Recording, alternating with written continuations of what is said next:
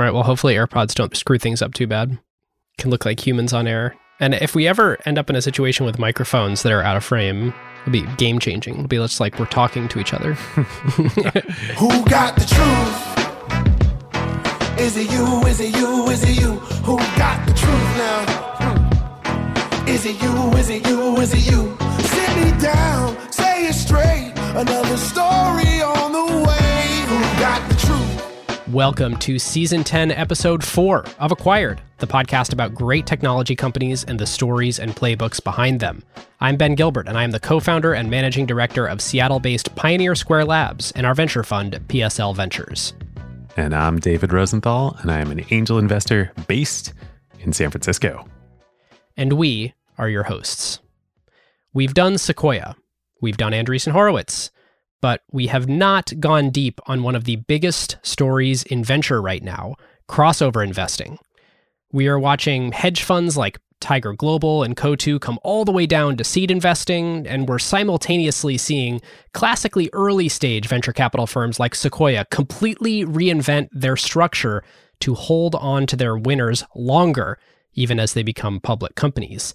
And today we wanted to analyze one of the firms that pioneered this dual approach of operating a hedge fund and a venture capital firm simultaneously, Altimeter Capital. There has been so much change in venture in the last few years. More change, I think, in the last few years than in the decade that I was doing venture than watching it before. And listeners, to tell the story right, we are joined today by Brad Gerstner, the founder of the firm. And actually, to tell you the truth, he is joined by us. We actually recorded this episode in person, even with video, stands, microphones, everything at the Altimeter office on Sand Hill Road. And for those of you who don't know, Brad has had an unbelievable career starting five companies. So he's got a very different mentality than your sort of classic hedge fund guy. On the investing side, he led the Series C in Snowflake and still owns a massive stake of the company. He's led large investments and sat on the board of companies you know, like MongoDB and Roblox and Zillow and Plaid. He led the SPAC that took Grab public in Southeast Asia and he is widely known as one of the most knowledgeable people in the world on the business of online travel after his involvement in Expedia, Orbitz, Uber, and many others. And you forgot maybe the most important part. I think he's the number one bestie guesty on our friends over at the All In Pod. I think that's probably right. It's probably right. All right, well, David, this is the perfect time to talk about one of our favorite companies, Statsig. Yes. When we had VJ on ACQ2 earlier this year, they were already a pretty impressive kind of Series B stage startup with a killer team and early product market fit. But what's happened since and the scale that they're operating at now is pretty wild. This is where we get lucky in being very choosy with our sponsors. Sometimes these things happen to them while we're mid flight. Yes. So I asked them for some fun stats. In the past month, Statsig shipped actual live product experiments to over 1.2 billion end users. Now, that stat is not deduplicated across apps, so there's some overlap. But I mean, even if you cut that in half to approximate actual flesh and blood human people out there, that's almost 10% of the world's population. Crazy. Okay, so that's one. Two, Statsig now processes about 130 billion events per day. So the infrastructure that Statsig now has to support these data volumes is pretty wild. And it's not like they just execute these events. They then take all the data from them, run huge statistical jobs across the whole corpus to compute the experiment results that their customers are running. It is just wild. It's funny, I hadn't thought to make this comparison until right now. So you said 1.7 million events a second. If you look at the Visa numbers, I just pulled up my Visa notes. Visa does 8,600 transactions per second. So that's what, 200 times as much throughput at Statsig than at Visa? On the customer side, Statsig added arguably almost all of the most important AI companies in the world this year, including Microsoft, Atlassian, Anthropic, along, of course, with regular old companies like Notion and UiPath and Lattice and Brex and friends of the show Rec Room. The team also kept shipping super fast. At the start of the year, they had just one core product. Today, they're a full fledged product understanding platform. They have dedicated feature flagging, warehouse native experimentation, and product analytics. Yep. So if your team wants the best platform in the world for making data-driven product decisions, you should reach out statsig.com slash acquired. And as always, there is special white glove onboarding for all acquired listeners. Our huge thanks to Statsig. Well, we will cut over to our interview with Brad now, but please do know ahead of time that uh, you can discuss this episode and everything else in the tech world afterwards with us at acquired.fm slash slack. Join 11,000 smart, thoughtful people like yourself. And we have some awesome new LP show content out there. You can search Acquired LP Show in the podcast player of your choice. And uh, lastly, this is not investment advice. Do your own research. And now over to Brad Gerstner from Altimeter Capital. Tell us about your family and your dad's experience with entrepreneurship. Well, I grew up in a in a small rural town in northern Indiana near Notre Dame. First generation college. My dad had, you know, classic immigrant story. His parents had kind of given up everything in order to help put their only child through college. He started at Northwestern. They couldn't afford to finish there.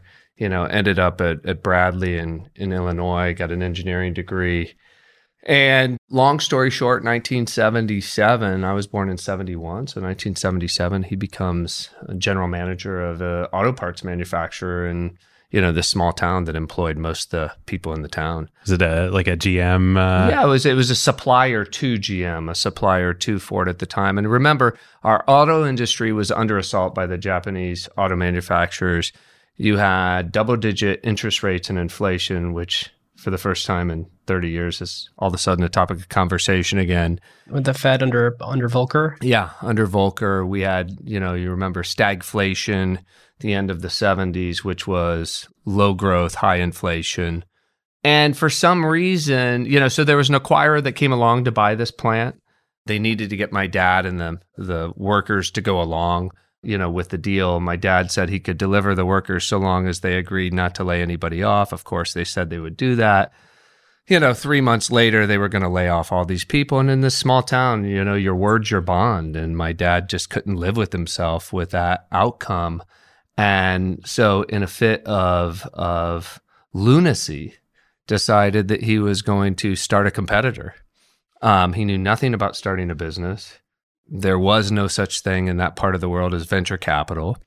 All he knew is that he knew how to make these parts and he knew he could inspire these men and women to join his cause and and it was a crusade and it was a you know I look at it and I'm sure I look at it through rose-colored lenses but it was a valiant crusade unfortunately he had to borrow money from the town bank in a typical acquired episode or a typical tech story yeah. it's like this is the hero's journey and like he wins right? right? and like you grow up in this like amazing you know entrepreneurial journey and you're like this is awesome right. i'm gonna go do the same thing that, that's not what happens I, right? I, I, wish i wish the story ended that way um you know for his sake i mean he borrowed money from the bank mortgaged the house mortgaged the car and the punchline is there are moments in time where the deck is so stacked against you notwithstanding all your best effort, notwithstanding all the extraordinary sacrifice of the team, or maybe even the brilliance of the idea, it's not meant to be at that moment. And um, in venture capital, if you fail, the risk is largely on the venture capitalist. I mean, in Silicon Valley, failure is on the part of the founder so long as you conduct yourself in a way that's honorable. It's a badge of courage that you gave it a go. And we have an institutional structure where the venture capitalists can withstand that loss because they have a portfolio that they can, you know, cushion that with. So I often, you know, young founders will come in and say, well, I just don't know if I can take the risk. You know, they just graduated from Stanford. They have no student debt. Yeah. You know, they're getting money from a venture capitalist. If they fail, they don't have to pay the money back. If they win, they get, you know, huge upside. If they're at the stage where they're actually taking money from a venture capitalist and they have a term sheet and that, you know, that's going to happen for them, you've already won. The personal risk there is extremely low. Say, there's there's no risk. What what risk are you talking about? The risk is have a young family, mortgage your house, mortgage your car, double digit interest rates and inflation, the business goes under. My dad loses his health, he loses his house, he loses his marriage, right? That's risk, Yeah. right? And the beautiful thing about this country is, you know, we have created a system where we encourage risk takers. Unfortunately, in 19, you know, 80 in the middle part of the country in a small town, my dad refused to declare bankruptcy. He would work the rest of his life trying to pay back that money because it was his word that he gave to the people who lent him the money. And so I think about that when I hear from entrepreneurs or when I even think about the risk associated with starting Altimeter or starting the other companies I started. It's really not risk relative to the risk he undertook. So I grew up around an entrepreneur, but it was not a heroic entrepreneurial story. And my grandfather, my father's father, basically forbade us from becoming entrepreneurs. And he said to the four grandchildren, You can become professionals, you know, doctors, lawyers, architects, but please don't become entrepreneurs. And so I, you know, I, I felt like I owed that to him, even though I felt I was always kind of starting little enterprises in high school and thinking that way. My brother did in college. Um, but I went to law school. And you thought you were going to go into politics, be, you know, a leader in government.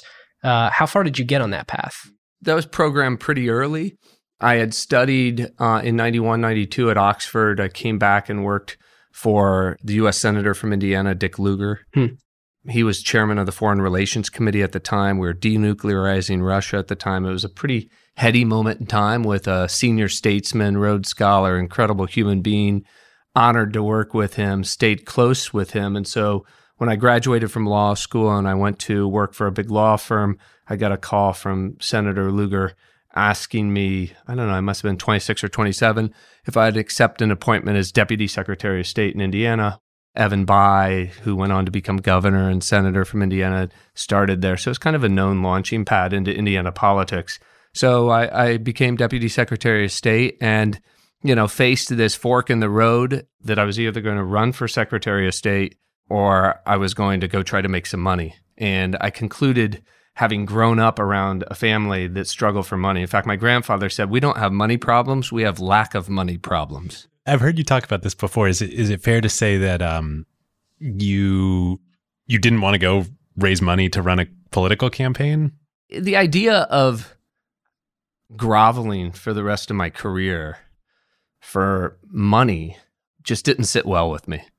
Kind of a loon, but somebody I admired was the 1991 campaign of Ross Perot.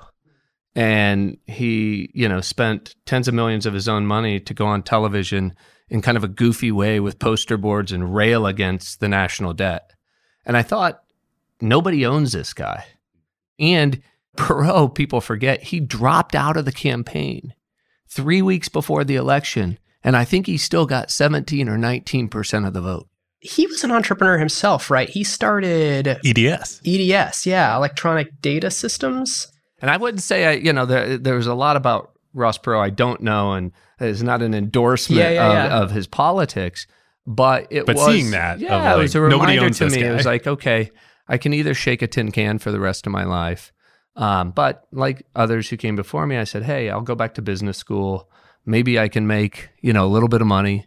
And so the plan was go back to HBS. How did you decide on wanting to go to HBS? Did somebody inspire you or, or encourage you to do that? it's slightly embarrassing story. Like I didn't really do much research. I remember taking the, you know, the entrance exam like the last day, scrambling to fill out the application. In fact, I didn't even finish the application because I- I ended up getting an interview and I remember the person who interviewed me said this is a unique situation. I can't say that I've ever interviewed somebody who didn't have time to complete the application. And so he started with, "Why didn't you have time to complete the application?" You're like, And well, yeah, I'm Deputy well, Secretary yeah, of State well, right I, now. I went through, I went through it, and it wasn't, you know, it's just I decided late, and I was, I was working my ass off, but I said now's the time, and we went through it, and So you know that's a different outcome to the same story for Warren Buffett. Of he wanted to go to Harvard Business School, and he was so sure he was going to get in. He didn't complete the application. Was sure he was going to get in. Of course, he didn't get in. And then he had to scramble, and that's how he ended up at Columbia. And of course, the rest is history. Uh, when I was in high school, one of my first, you know, I worked and was was going to school at the same time, and this was after this episode with my father. And the part of Indiana that I'm from, they make all the RVs and conversion like vans in the in the in the country. So I ended up with a job as kind of the right hand, little chief of staff, go do anything I asked of a guy named Pete Liegl. And Pete Liegl was starting a RV company. And I worked for two years for Pete. He had me doing everything, you know, in the accounting department with the CFO, you know, out on the line helping to run purchasing for the Sierra RV line in 1987. Here's the interesting thing Pete went on to build the largest RV company in the world that he sold to Warren Buffett. And Warren has written a lot in his annual letters about Pete, who's just a legend of a human being, was a great inspiration to me.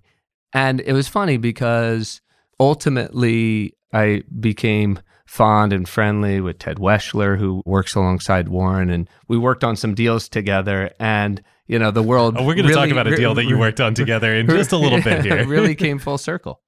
I have the same personality characteristic that you do around an aversion to asking people for money. Mm. And in fundraising for politics, I can see how that would be especially hard.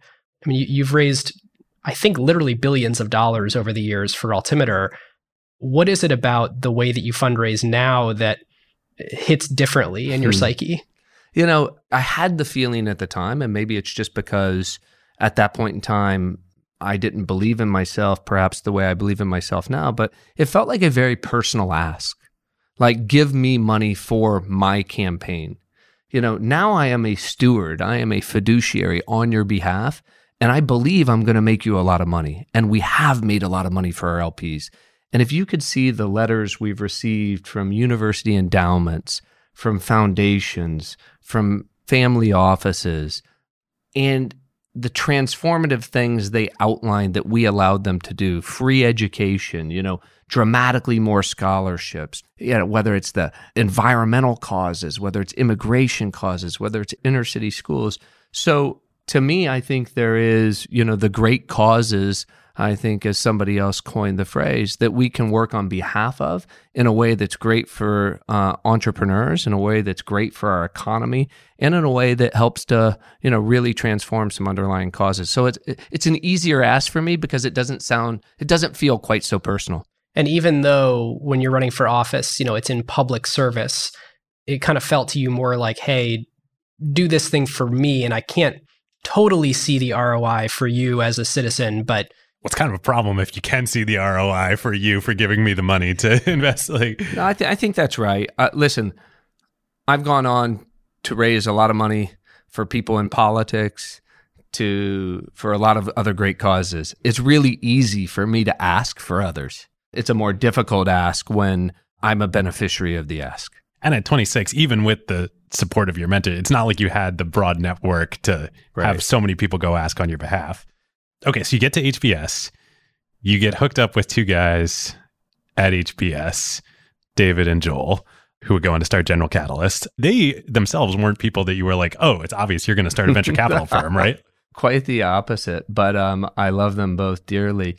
Eh, Let me rewind just a little bit before that. 1989, I really start, you know, getting enamored with email networks, working in Prodigy and following AOL in, in the 90s, really interested in investing. 1996, I'm graduating from law school. Now, my grandfather, who I mentioned, left me $25,000 when he passed away. And I day traded that $25,000 to put myself through law school and business school. And I took the Series 7 because I thought, man, maybe there's something these people know that I don't know. I want to know the dark secrets of investing. And then I realized, wow, none of these people know anything that's the dark secret. right? The dark secret is there is no secret. So, 1996, when I'm graduating from law school, I also have this aha moment, like so many people did with the Netscape browser.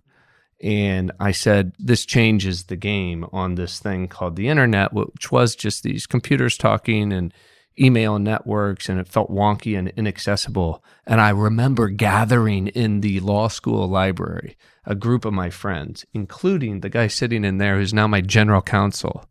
And I said, You got to see this. So from 1996, then I go back work for this law firm. We started getting litigation claims of people who were doing domain squatting in 1996. Well, nobody in this 600 person law firm knew anything about the internet or domains or anything else. So I raised my hand. I said, I'll take all of that.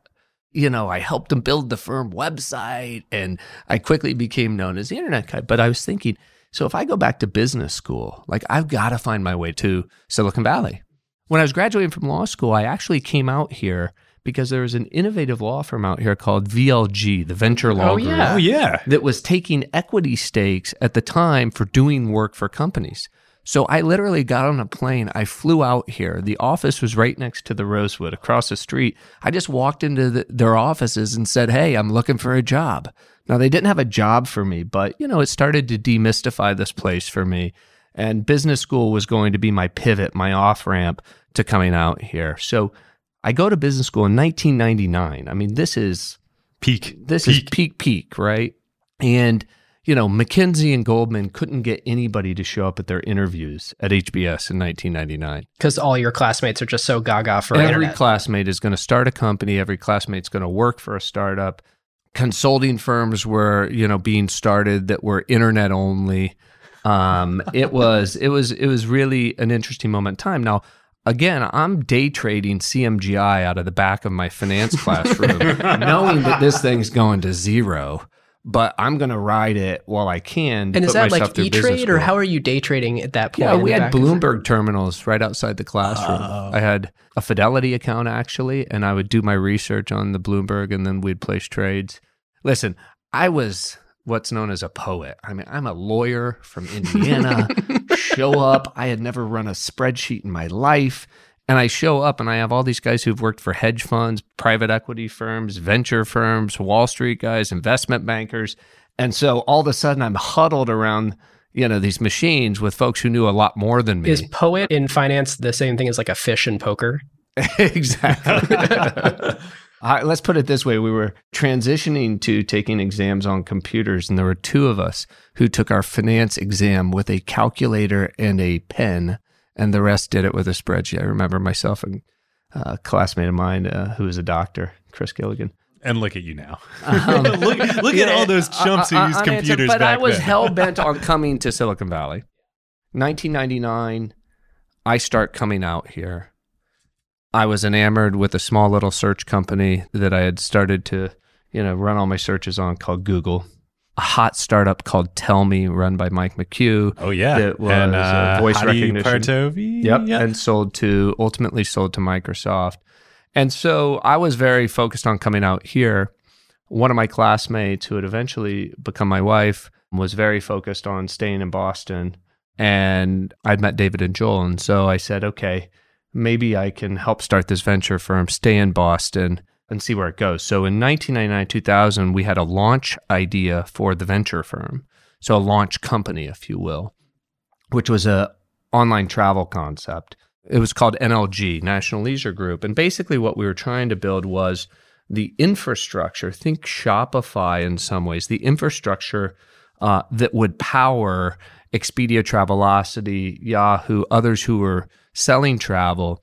They were selling air tickets. They were plugged into these global distribution systems, but there was no GDS for selling vacation packages, cruises, and all these other things. So we said, let's go build the GDS effectively for that.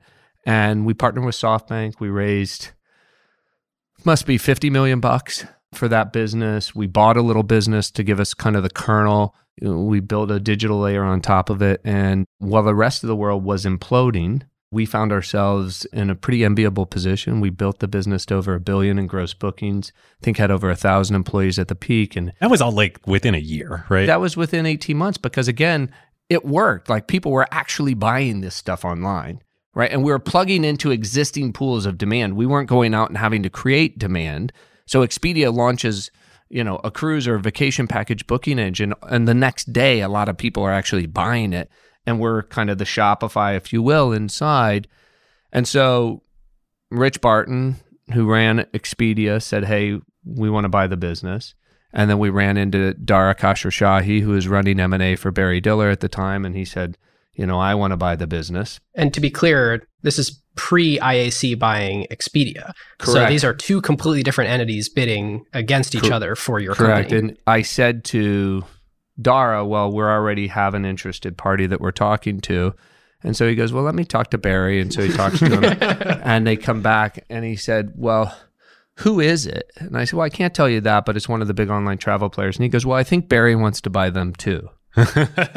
And that's ultimately what went down between um, October of 2000 and May of 2001.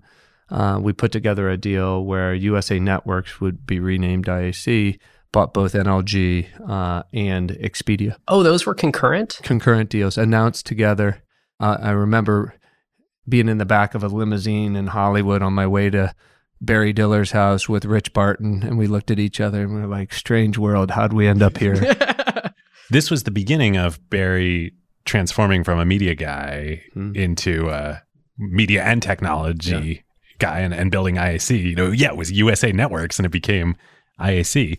Well, I would say two things about that real quickly. First, Barry was early to understand transactional commerce through a screen Hmm, because of Home Shopping Network. because of Home Shopping Network. He also acquired Ticketmaster and he also acquired an, an asset called 1 800 Hotels. And he also acquired some catalogs. And what they all had in common was transaction. You know, they were all e commerce based business models. And they were through various mediums, the biggest being Home Shopping Network, which is through television. So for him to squint a little bit and to see how all these transactions were going to move to the internet was not that difficult. And the commerce engine, the commerce flywheel that was flying the fastest for him was 1 800 Hotels that he would rename hotels.com. So he was doing extraordinarily well in travel, understood that that would be a big category of online commerce. And I remember very distinctly him talking about, you know, commerce through all the screens. And that was in, you know, 1999, 2000 before most people saw it. I think this is such an important thing to realize about the dot com bubble because everyone looks back at it and makes jokes, but the consumer behavior was there. It was a objectively better way to transact in all these different mediums and the bubble burst because it was a speculative asset bubble and capital went away if you didn't have a business model. But for those who did and who could, you know, be free cash flow positive, this is where all the demand was going and that never went away right could you feel that in the moment of like people still want to do this as long as I can't say that I did. I, you know, like I was really worried about, you know, you got to remember the, the size of the bubble bursting, the change in risk premiums, right? And then the events of September 11th, 2001, they were also compressed. It's the fog of war, right? I think about all we really knew for sure is this internet thing wasn't going away. There are going to be real businesses built around it. But it was very unclear when you would have the capital required to build the businesses, where the capital was going to come from. You know, and in hindsight, it seems pretty simple, but I would say 2001, 2002, 2003 turned out to be a gift, but that's a slog, right? When you're going through it. Yeah. I look at business models today that have, you know, negative unit economics, negative gross margins, raising money at super high valuations. I have post traumatic stress from that period because if you are a high burn business with negative unit economics and you fly into a world where risk premiums change, it doesn't matter how good you are, you cease to exist, mm-hmm. right? and, and, they will change eventually i mean that's the thing that uh, just look at what's happened over the course of the last eight weeks, right? Um, growth multiples are down 50%. Risk premiums have changed dramatically. There are a lot of businesses that are in the category I just described that aren't going to make it. So the natural thing to decide after all this is that you're going to go be a public markets investor, right? Like, and this is, but you know, part of why we want to tell, Yeah. hey, it's a great story, Yeah. but also like what Altimeter ultimately becomes, and this, you know, you guys, I think, are maybe the purest play example, certainly one of the first, if not the first, life cycle investor. You know, it was just not at all obvious that you should go Mm. join a hedge fund at this point, right? Like, how did Well, that happen? Yeah, I mean, so there's a little bit more in between, you know. So September 11th happens, which is you know really catastrophic event, particularly for our company that was an online travel company, And so we negotiated kind of this soft landing with IAC. I won't take you through all the trials and tribulations, but it was a good outcome for General Catalyst. I thought I was going to go back and join David and Joel. I knew they were two extraordinarily special human beings and they were going to build something really big. But I had kind of been bitten by the startup bug. A friend named Bejul Somaia, who now runs Lightspeed in India uh, and Southeast Asia, had an idea. And it effectively was think of Yelp pre Yelp. And so Beige and I started this business. Um, we bootstrapped it, had a bunch of venture capital term sheets for a variety of reasons, didn't take them. And we sold that business uh, a couple years later to a public company in Seattle. And again, in the first transaction, you know, I'd worked really hard at NLG, and I think I walked away after being the CEO and helping put the deal together with a million dollars, which for a poor kid from Indiana, that was game changing.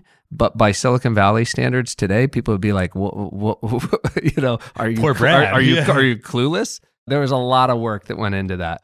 The second business I started with Bejul, I think I owned 40% of the business when we sold it. That was four or 5x the outcome. And then when I thought about what I wanted to do, I had two competing ideas. One was another operating business. Like if you're an entrepreneur, you have these ideas, you have to get them out of your crawl. But what I really thought that I was better suited for was investing. And a person who made this clear to me was Rich Barton. And um, Rich one day sat me down and he said, I don't think you're a great entrepreneur. And I said, Rich, that's so insulting. Why? And he said, Especially from Rich, like the consummate right, entrepreneur. Right, right. And, you know, well, he keeps it real. and, um, apparently. and, and he said, you know, being an entrepreneur is the art of the possible, right? You have to will things into existence. And he said, you know, you constantly think about what can go wrong. When you're an entrepreneur, oftentimes you have to suspend disbelief and just think about what can go right. And he said, but as an investor, investors think about distribution of probabilities, not possibilities. And he's like, I've always, you know, kind of observed you, like your training as a lawyer, how you think as an investor, like you're going to make a great investor. And so I was like, you know what? He's right. And the best investment business model, right, is kind of this venture capital hedge fund business model. I thought there was going to be a lot of disruption occur in that business model. And Also, so when you say entre- this, this business model, this venture capital hedge fund business model, it, until what you and now several others have done, that was not a business model. That These was are not- two completely different types of businesses. Correct. I'll hit that in just a second. But I wanted to start a business and I said, I will start, you know, I think I can build a better version of this model. At the time, if you really rewind the clock, Warren Buffett, right? I don't know what year it was, 1955 when he started his hedge fund. He did both publics and privates, right? He didn't distinguish. He he just sought out great investments. Paul Reeder, who started PAR Capital, was doing private investments before Brad Gerstner showed up. Seth Klarman at Baupost was doing private investments, you know, before we coined the term crossover, right? David Abrams in Boston. So I had a lot of legendary investors I looked up to that they never thought of the world in crossover, but they thought the world, you know, there wasn't this artificial constraint that I can only invest if you're pre IPO or you're post IPO. what did private investments mean to them? Did it mean what we think of, or did it mean something else? Well, I would say for them, private investing was maybe buying auto dealerships or newspapers or textile companies or whatever the case may be. And as you know, in value investing, which was really the rage of that couple of decades, was I'm going to find a company with a bunch of free cash flow. I'm going to use that free cash flow to go invest in things that actually have higher returning characteristics. Paul invested in that first company, NLG. He was on the board. We got to know each other quite well. He saw me day trading in companies like Priceline, and he thought, this is interesting. A CEO who actually is also an investor. So, you know, I remember him saying to me, You ought to come work with me someday. And so after we sold that company OpenList, I showed up and I said, Hey, I want to come work with you. I can run the technology part of the business. You don't have a technology business. I'll build a technology business, both public and VC, okay, which is consistent with historically what you've done. And I said, if I like the business, I'm going to start my own. So you don't have to pay me. Make me an apprentice. All I ask is that we have lunch together every day and you teach me the hedge fund business. Yeah, you'd made a you know couple million dollars at this point, so it was, Right, so right. So I mean, I like, didn't have a lot of money, but again, like And did he take you on that deal? He said, "Oh, great, you can you can quote unquote work here with, and I, and I won't pay you." you know, the funny thing is, he did say, kind of come apprentice, Yeah, and I think I was two weeks in, and he said, "This is ridiculous." you know, um, he said, "Okay, I'm going to pay you. You're going to do this." And I will say it was one of the most extraordinary mentor mentee, you know, journeys over the course of the next two and a half years. He's a legend. He doesn't get the credit he deserves. And he gave me the autonomy to, on the public side, you know, go invest in my entire book in Google and Priceline and you know a couple great companies, and then to go make some venture capital investments, like leading the series, you know, be in Zillow. And I remember at the time thinking, this is so easy. You know, I had such deep conviction in Google. And I didn't have to have this highly diversified book. And if it if it went down, Paul would come into the office and say, "What do you think?" I'd say, "Buy more. I'm heading to yoga." right? It was just like, and uh, and so, but we had a we we had a really great run together. I didn't realize that you, that was with Paul when you led the Series B in Zillow because you you were a Zillow board member from that point on for quite a long time. Did you stay on the board of Zillow sort of as an independent even after leaving Paul's firm and starting Altimeter? No, I, I I left the board. I don't know if it was exactly contemporaneous uh, to that, but about that time, you know, by the end of 2000, I mean, listen, I learned so much from Paul, and all kidding aside, the idea of portfolio management, risk management, Paul didn't call it essentialism, but you know, running a simplified, concentrated portfolio around your best ideas was something that I absolutely I may have been constitutionally predisposed to believe that anyway, but we were just very symbiotic in our thinking about how to manage portfolios. He couldn't have been more supportive, and so I learned through some pretty heady times with him. And then by two, at the end of 2007, I you know kind of said to him, I, I think I want to do my own thing. you led the Series B in Zillow as a crossover hedge fund. The idea of crossover, you know, existed as you said in in not necessarily in tech and other, you know, domains, but also in tech with TCV and and others. They were not leading Series Bs mm. in companies at that like that was a Series B at that point in time is what, 10, 15 million dollars? I mean, it's not a 50 or a 100. Yeah, that's right. I think I'm trying to think the the check size. We may have put in 20 to 30 million bucks, and if I recall, it was a couple hundred million dollar valuation. Listen to his credit, and another OG, Jay Hoag, who started TCV, was already in Zillow by the time I came into Zillow. Wait, right? he came in in the A with He came- benchmark? yeah. And Maybe it's, uh, you know, the nomenclature. I don't know if one was a C and an A and a B, but those were the first three rounds of institutional capital. And, you know, Jay had a relationship with Rich from his days at Expedia. Yep. I obviously had a relationship with Rich. We, uh, we knew he was a special entrepreneur. I knew Bill as well. And so it was a big idea. It was a special collection of people out of Expedia led by Rich and Lloyd. Um, but I remember at the time talking to Jay about, you know, like technology crossover ventures. like you are the guy, Yeah. you know, to do, you know, crossover. And I remember sitting him down and saying, this is what I like, that's the winning model. Like that's really the winning model. Now I was coming at it, you know, with a more, I think, clear idea of public pool of capital and venture pool of capital. TCV had evolved into almost more of a later stage, you know, Venture. venture, firm, Yeah. right? That that held some public positions, but didn't have a hedge fund per se. So I think I had a slightly different view. But credit where credit is due. Their vision for where the world was going was was ahead of their time. Okay, so it's 2008, to, end of 2007, beginning of 2008. You tell Paul you're gonna Yeah. Go out on your own. You just Uh, keep nailing this time. yeah, you're just, You like, it's really, really "Hmm, the whole world's going go go, and just in case it I- falls I, off wi- the I, edge. I wish I was nailing it. I got married at the end of 07. We had our first child on June 3rd of 2008. I remember, you, you know, the world cracks were shown in August 2007. Like it, whenever you look at these stock graphs, they look at like they're generally stable, but man, the number of days of lost sleep. But I remember saying to Michelle, you know, we didn't have that much money. We were living in a few thousand square foot kind of subterranean apartment in Boston. We were having our first child. And it was clear the world was getting tougher by the summer of 2008. And I said, I think I'm starting, you know, I'm, I'm going to start my own firm. I'm going to tell Paul. And let's just say that when you're nursing a baby in September of 2008, October 2008, I have CNBC on. It's like you just want to find the wastebasket to get sick in. And I'm launching with no money. Because you had a bunch of commitments and they dried up. Right. Right. So at the end of 07, you know, the track record had, had been good. And, you know, so I talked to some university endowments, foundations. Now, I didn't know this world at all. Like, I didn't know the world of LPs at all. Um, but I talked to a few people and they're like, hey, we'll give you some money. And so I thought I was going to launch with 100 to 200 million bucks. But it was clear by September, October 2008, people thought the financial world might be over forever.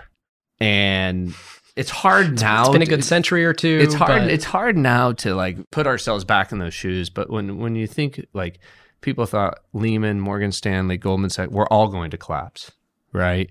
And nobody knew the contagion effects of that. Nobody knew the impact on the dollar. Nobody knew the impact you know the thought was it was going to be a very deep depression. And so it's interesting just to put in the mind of the founder. People say to me oh you picked a really great time to launch. Okay i can assure you. I was you saying it no, like like uh, sarcastically. yeah, like I was not. it's a. I mean, it was. In fact, one of my advisors who runs a big hedge fund. what's a big hedge fund to you? Oh, he ra- he ran a multi-billion-dollar hedge fund Okay. at the time, and it, I just had an informal group of advisors, and he said, "You've made a huge mistake. Go back to Paul and see if he'll give you your job back, Whoa. and don't do this." Right, and because I had organized my life in a really humble way, I didn't need money. And I had started a few other companies. And when I started them, I started them basically from scratch. I knew what it felt like. I knew that feeling, that founder feeling on day one. It was both exci- exciting and terrifying. And I was like, I got this. Like the horse has left the barn. I'm doing this. And, and to Paul's credit, Paul was like, You got this. You know, and he had started PAR with less than $3 million in the S&L crisis in 1991. And I had a roadmap and I had a mentor who believed, and I had a clear vision as to where I was going to go. And I knew I was going to do it for a really long time. And you also had about three million dollars, if if our and- research but, is right. Yeah, I had, I think on my day one investors, not to out them, but Paul was one of them. My brother was one of them. Now, my brother is my brother, oldest brother is about 15 years older than me. The side note is he's an architect. He had saved his entire life a million bucks, like worked, I don't know how many years, 15 years to save a million bucks or something. And he invested it all in a hedge fund. I don't know why I laugh. Put it in a hedge fund in LA. And the guy stole all 200 million of this money Oh that my he had God. raised. So my brother literally worked 15 years. Oh my And his life savings went down the drain. He scrambled together another half million bucks and he said, I'm giving it to you to invest. Were you like, And I I was don't like, I was like, I was, Like, I was like, I don't know if I can take this. And I remember we were on a hike in LA, and he said, I know you're going to do great with it.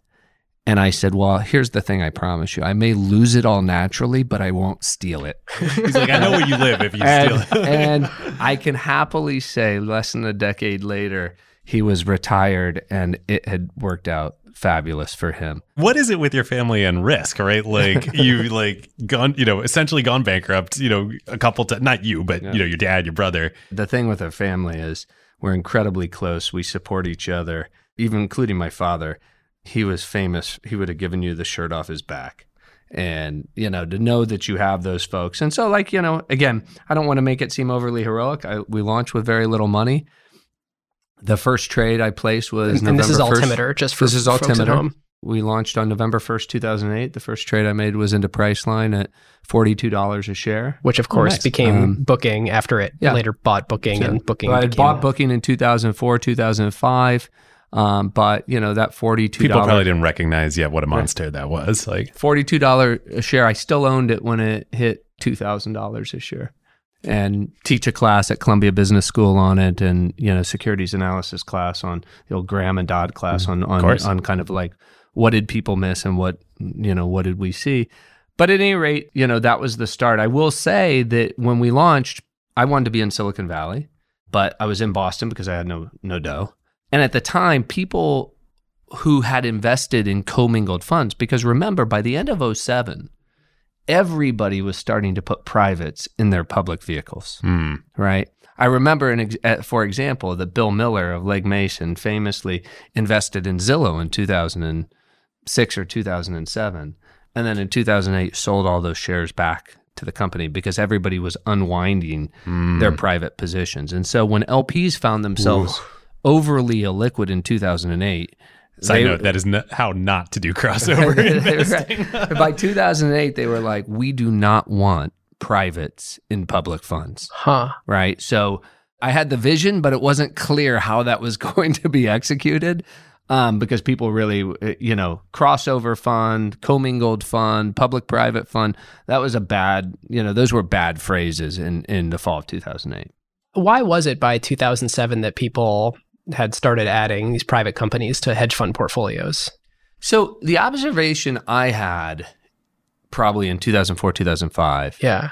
was, and I was a securities lawyer by training. I had done a bunch, worked on, around a bunch of IPOs. Um, maybe that helped, but you know, I was like, companies, the private markets are becoming way deeper, way more liquid. Hmm. Companies are going to scale faster because the internet provides a network upon which they can scale, and they're going to stay private longer because they're deeper pools of private capital. And we've made it more difficult for them to go public post 2000. Okay. And then certainly post 2008. Correct. And TCV was there. Chase had started Tiger. Philippe had started Coatue. So we started to see examples of hedge funds that were really smartly, I think, starting to do some private investing. And I thought, I want to build the best crossover fund in the world that's based in Silicon Valley, built by a founder. Right. And I thought that was my differentiator, right? That I had a network in Silicon Valley, you know, most of the other hedge funds were in New York or Boston. Most of them were stock pickers, not founders. And so I thought I can do this, you know, in a way that's really more empathetic and more closely aligned with founders, like true venture, but that could scale all the way into the public markets. And so it was delayed in 2008 because nobody wanted commingled funds. But by 2010, we had we got off. We had a great start in 2008, 2009, 2010, and by 2010, people were like, "Okay, now we'll let you, you know, start to uh, undertake your vision." And so, 2011, we started putting together the first dedicated pool of capital. 2012, I moved to Silicon Valley, and that first dedicated pool of capital Dedicated for venture investing versus so the so single so pool. so we had a public pool of capital which was long short technology effectively we also became pretty well known for doing a lot of travel related investments um, but in that pool of capital we could also do a certain amount of private investing. Hmm. but we realized that for the venture and growth opportunities that we saw we needed a longer duration pool of capital. The strategy makes sense and history has obviously shown that. But how do yeah how do you trade off like if you're running a public book you probably want to be pretty close to fully invested. For privates you need dry powder. Uh, how did you solve that? Is that by raising these dedicated pools like any entrepreneur founder, right? You have to see some market changes that give an opening for a new entrant, Mhm. right? Because the incumbents have advantages, right? And so I believed that the very nature, the three things that I mentioned, IPOs harder to do, companies scaling faster, deeper private pools of capital. But I also believed that that was going to lead to the industrialization of venture, right? That this thing, would the, like the winners were going to look different than the previous generation. And this was an industry that was only a generation or two old, venture capital. venture capital. Yeah. And so we needed a long duration pool of capital. We needed a product that suited our public market investors. So we raised that first pool of capital. Now, when I raised it, there was the requisite level of skepticism. Like how uh, you know how do you think you're going to compete with Sequoia? How do you how are you going to compete with Kleiner? How are you going to compete? And we made very clear that um, I thought that the business building journey that started in that first institutional raise was different than what we intended to do, right? Yeah. Like I raised a lot of money, three different companies, right, as a founder. And so, Which if if it's two or three raises per company or more, and think 30 firms you talk to to to get one term sheet. Like Right. you knew hundreds of venture firms at this and and had deep relationships with people who we had made money together. So I assume your answer to that question of how you're going to compete with Sequoia at that moment in time was we're not. We're Yeah. not. Okay. So remember just these venerable early stage firms, you know, Mike Speiser and, and Jim White and the team over at Sutter Hill and my friends at Benchmark and friends at Sequoia. Interestingly enough, Andreessen, I remember March of 2009, Allen and Company Conference, Arizona. They're getting ready for Fund One, right? So the market bottomed not in 2008, on March 9th, 2009. And we were all at the Allen and Company conference. Was this before or after they did Skype? Um, this was well before. Well, yeah. And I remember sitting at a table with my little pitch deck. And I looked at a table next to me, and it was Mark and Ben with their pitch deck. and let's just say they scaled much, much faster. And uh, but yeah, we were both there at the same time. You know, they had a, a, a vision, which was a brilliant vision for the industrialization of venture, for how they were going to change venture, and you know, they've done it extraordinarily well. When fast forward today, your your two firms are about roughly same, equal order of magnitude. On- they're, they're, they're, they're, the AUM may be in a similar territory, but the firms are very different. We can get to that in a little I- bit. But I'm, they've done I'm looking around here. I extraordinary job. see 30 people. Uh, that, that is a very different. yeah, uh, thir- thirty versus three hundred and fifty. and today's a full company offset, right? So- But we raised that first pool in 2012. Um, it was basically passing the hat. We had made good money for our LPs. Passed the hat around the table. I was the biggest LP in that fund by a long shot because I wanted to get it, you know, upwards of 100 million bucks. But that first fund, I think, I had six investments. And that fund, I, I don't think we will possibly have a return profile. I, that fund, it definitely is is up there in terms of in terms of great returning funds. when you led the Snowflake round, do you remember what the share price was? I don't remember what the exact share price was. I think the enterprise value at the time was somewhere around 175 million dollars. Okay, so that was 2012. I well, the fund was 2000 and vintage 2012, 2013. I think I, I'm not sure when that first round of Snowflake. Yeah, that might like have been 13, 14. 14. Yeah. But th- that moment in time, did you have some insight that you felt nobody else had at that moment, or was it the right time? Like how? Uh, I, I a, a few things. Number one, I did have confidence that you know I was a decent investor, right? So we worked really hard. We're blue collar. There's different ways to prosecute the strategy. I think there's some people who work the cocktail circuit, and you know we really were were students of we're anthropologists about like where things were going and what was going to be big. And at the time, there was a lot of pessimism, frankly, about cloud computing. Salesforce, you know, had some quarters where they saw more deceleration than people thought. And there were really kind of these obstacles. One was the cost of compute in the cloud versus the cost in a data center. But the big one was this perception that, like, I'll never put my customers' data in the cloud, right? It hmm. was really a security issue. Which then, like, let's just review history. Like, everyone that decided that was not a tech company that they needed to maintain an on prem data center got hacked and leaked customer data, Yeah. or lots of them. And everyone who shifted to the cloud, you know, ooh, do we really trust Microsoft and Amazon? They're pretty good at that. Like, that was a great and they decision. had thousands of people working on security versus your data center that had two consultants. And um, but it was really the Sony hack, if you remember that. yeah. Oh right? yes. This- Do the, we the, ever? The, So- the Sony board hack, where I think it was Colin Powell, if memory serves me correct, his email was hacked, and in his email was the target list for Salesforce's M and A uh, activity. Whoa! It was so much that came y- out in you that know, hack. and and so like that all the Snapchat there was all, stuff. all, this, all, oh. all the stuff that got leaked. And so, if you were a board member or you were a CEO, you immediately said, "What if my email was hacked?" And that was like a game changing moment. But I would say for us, we for, had for all of cloud f- to for all like of cloud, excel for all of, for all of cloud. Our view was it was safer, and then it was only a matter of time before the cost and efficacy of you know kind of compute and the things you could do in the cloud would be better. We were on the lookout. I, I would say one of the things that we were focused on at the time, and this has been a I think theme for us over the last decade. We have this view that not all software is created equal, right? Not all ARR is created equal. hmm And if you rewind the clock to 2000, like the largest sector of software was databases, right? In 2000, if you aggregate the total enterprise value of companies that were principally driving their revenue from databases, it's about a trillion dollars in market cap in 2000. So then if you fast forward and you say, well, every year we're producing more data than in all years of human history combined. It's got to find a home. We're only Mhm. going to censor more of it in the, you know, build sensors to gather more data in the future. Where is that home going to be? And then I remember Bill Gates saying, somebody asked him a question. I think it was Meg Whitman asked him the question, you know, isn't all the interesting stuff done? And he said, Meg, like, do you realize how barbaric it is the way we make decisions?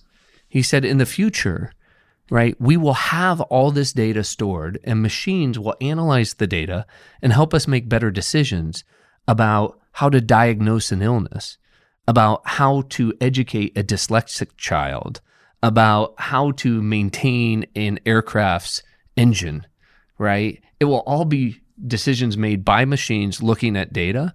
And so that was a, you know, our, we did have a strong view that the entire database market was going to be remade. It was going to be remade in the cloud, uh, purpose built for the cloud. And so for us, that infrastructure layer in the cloud, all the enablement that would be required in order to get enterprises in the cloud was something we focused on, I would say more than probably anybody else. And that proved to be a rich vein.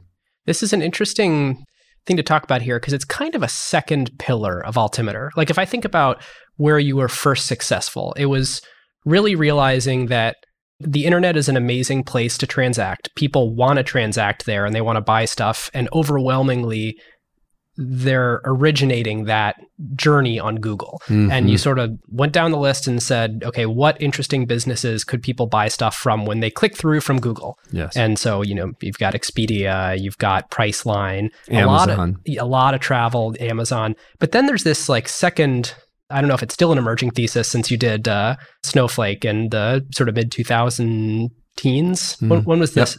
2013, 2014. It's totally separate. It's this sort of like B2B, you know, we're going to need the rising tide to power all these businesses. Are there other sort of core pillars of areas where you look for where you're like, oh, this is, you know, multi trillion dollar opportunity where we want to have several bets in the portfolio Yeah. on that? Yeah.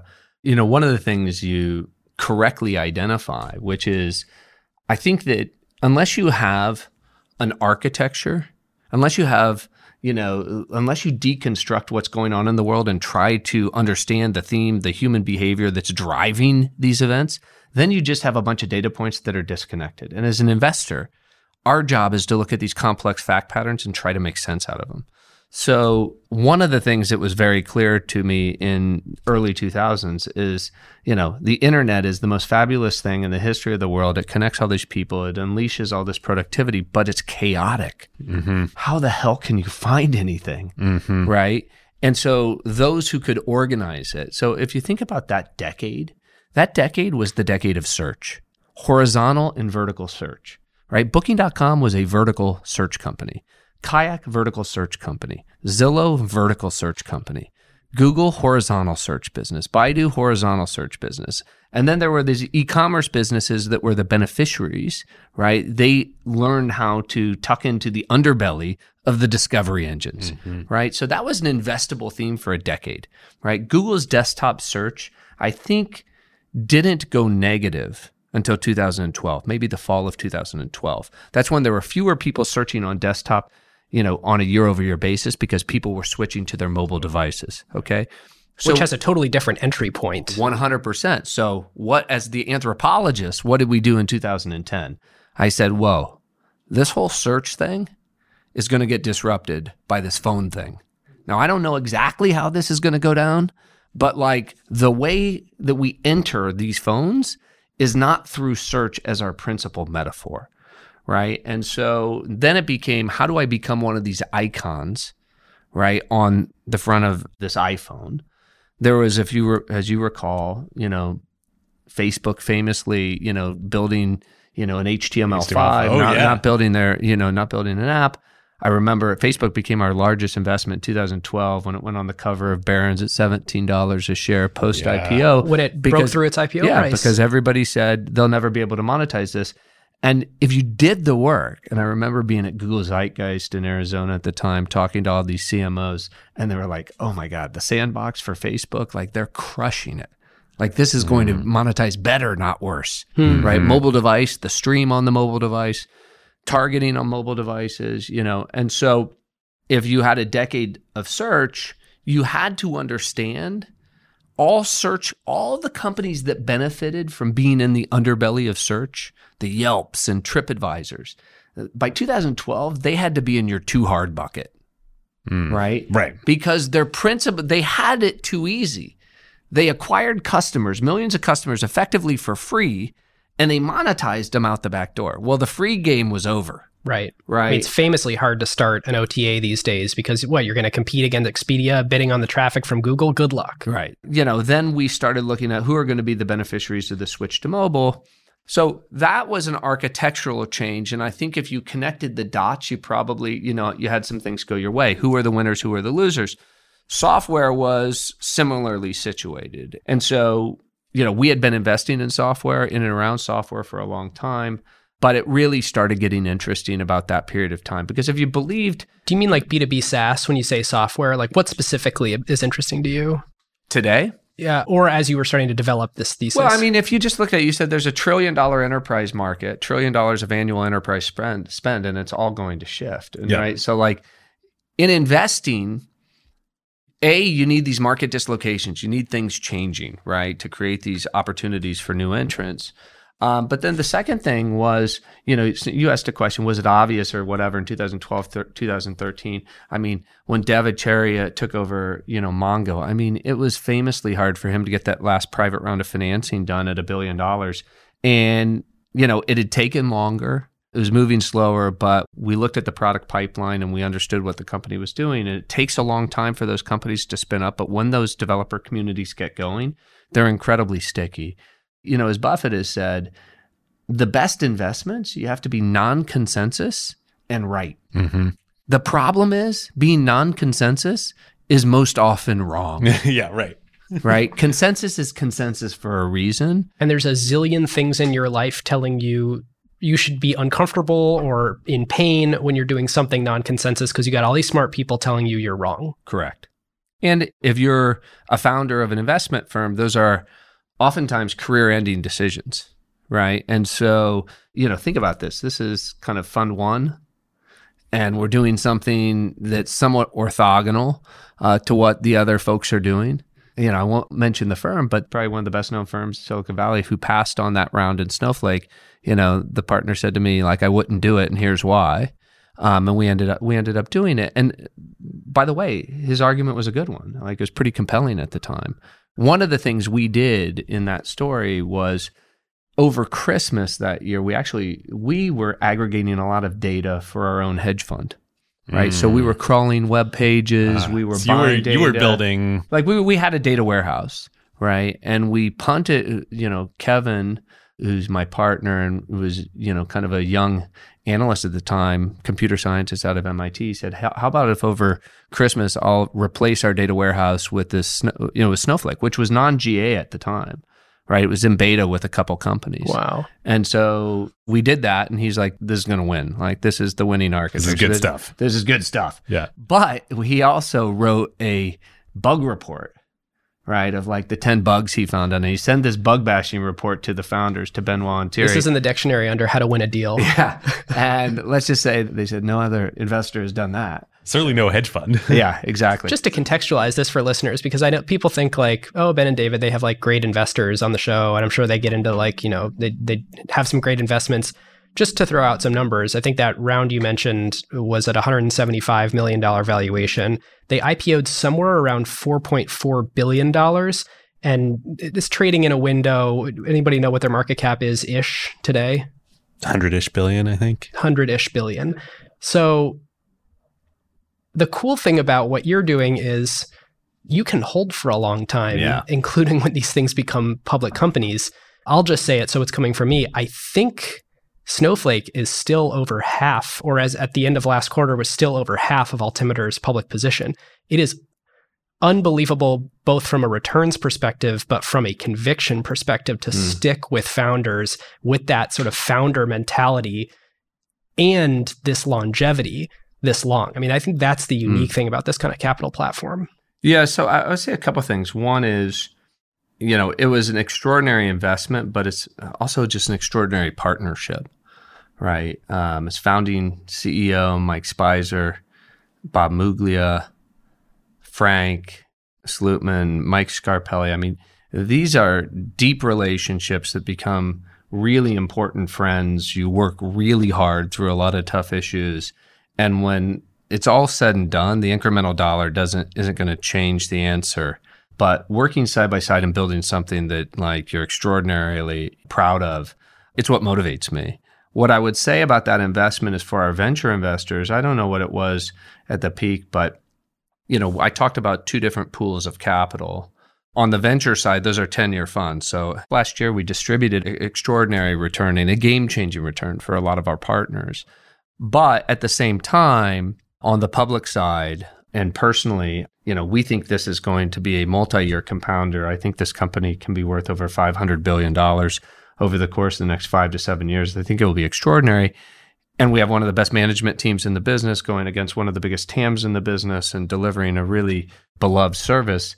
And so it's kind of a tragedy if you can't continue to participate in that. But you have to match, right? Like that's not the bet that my uh, the folks who invested in my venture capital firm made that, that I'm going to hold this forever, right? And so you want to make sure that you match and you align the interest of the LPs in the product that they're buying with the duration and the nature of the investment that you're making. And so, you know, listen, Sequoia's innovated, you know, in a really interesting way around this permanent fund. Uh, in this regard, we have a structure that allows us to continue to, you know, partner and compound and and continue. And I think you'll see more and more of this. Rewind the clock. You know, I started investing in Priceline when it was less than a billion dollar enterprise value, right? Today it's upwards of 130 billion, right? So they went public, or you could buy them in the public markets for less than a billion. Yeah, that Sa- would never happen today. Right. Salesforce never. went public at 850 million. Amazon, right? I think, was sub 500 million. And so I wouldn't say never say never. In fact, I hope that we start to see a return of earlier IPOs. It's great for the public. I, I think it's great for retail investors. I think it's great for companies. They need the discipline having companies running around with billions of dollars on their balance sheet and, you know, decacorn valuations and not the discipline of public markets, to me, is not a great thing for the company, for the employees, for the founders. It's not to say that they're that they're undisciplined, but this idea that you can't innovate in the public markets is nonsense. Right? Jeff Bezos innovated plenty in the public markets, Facebook in the public markets you know, look at what Mark Benioff has done in the public markets. And so I think that, that the public markets not only is an important source of capital, but it provides a source of discipline. Scarcity leads to ingenuity. I hope that one of the things, you know, you, we'll talk maybe a little bit about our capital markets business, but I hope one of the things that we bring back to the IPO market is that companies don't feel like they have to wait until they get to 100 million or 200 million or 500 million of revenue in order to go public, right? Mm-hmm. I mean, just look at the crypto market if you want to know the appetite of the investing public to invest in yeah. speculative assets, right? And we used to allow retail investors and others like myself to put myself through business school investing in CMGI right before you know while it was still venture risk in terms of its orientation. But we've largely deprived the public markets of that today. And we may say that that makes it safer but it also means that you're not going to see those 100x investments. So if you're if you have a pool of capital if you're an LP or you're a GP and you want to think about this. ByteDance we invested in at 10 billion dollars okay? Today it's marked you know, somewhere between 350 billion and 500 billion, depending on which crossover fund, you know, you look at. Imagine that. Over 300 billion dollars of value creation, right? That goes to the Sequoias, the Altimeters, the GAs, et cetera, of the world. And no retail investor has access to that. Like it's just not fair. That's not a level playing field. We don't like that. That's not a great outcome for folks. Um, and it's not to say that we should force companies to go public earlier, but we should reduce the friction, give them access to the capital markets, and give retail investors the opportunity to participate in the upside of these companies. We want to thank our longtime friend of the show, Vanta, the leading trust management platform. Vanta, of course, automates your security reviews and compliance efforts. So, frameworks like SOC 2, ISO 27001, GDPR, and HIPAA compliance and monitoring. Vanta takes care of these otherwise incredibly time and resource draining efforts for your organization and makes them fast and simple. Yep. Vanta is the perfect example of the quote that we talk about all the time here on Acquired. Jeff Bezos, his idea that a company should only focus on what actually makes your beer taste better, i.e., spend your time and resources only on what's actually going to move the needle for your product and your customers and outsource everything else that doesn't. Every company needs compliance and trust with their vendors and customers. It plays a major role in enabling revenue because customers and partners demand it, but yet it adds zero flavor to your actual product. Vanta takes care of all of it for you. No more spreadsheets, no fragmented tools, no manual reviews to cobble together your security and compliance requirements.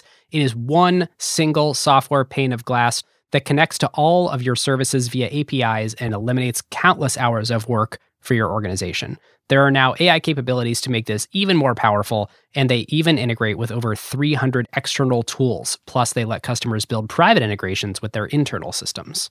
And perhaps most importantly, your security reviews are now real time instead of static, so you can monitor and share with your customers and partners to give them added confidence. So, whether you're a startup or a large enterprise and your company is ready to automate compliance and streamline security reviews like Vanta's 7,000 customers around the globe, and go back to making your beer taste better, head on over to vanta.com slash acquired and just tell them that Ben and David sent you. And thanks to friend of the show, Christina, Vanta's CEO, all acquired listeners get $1,000 of free credit.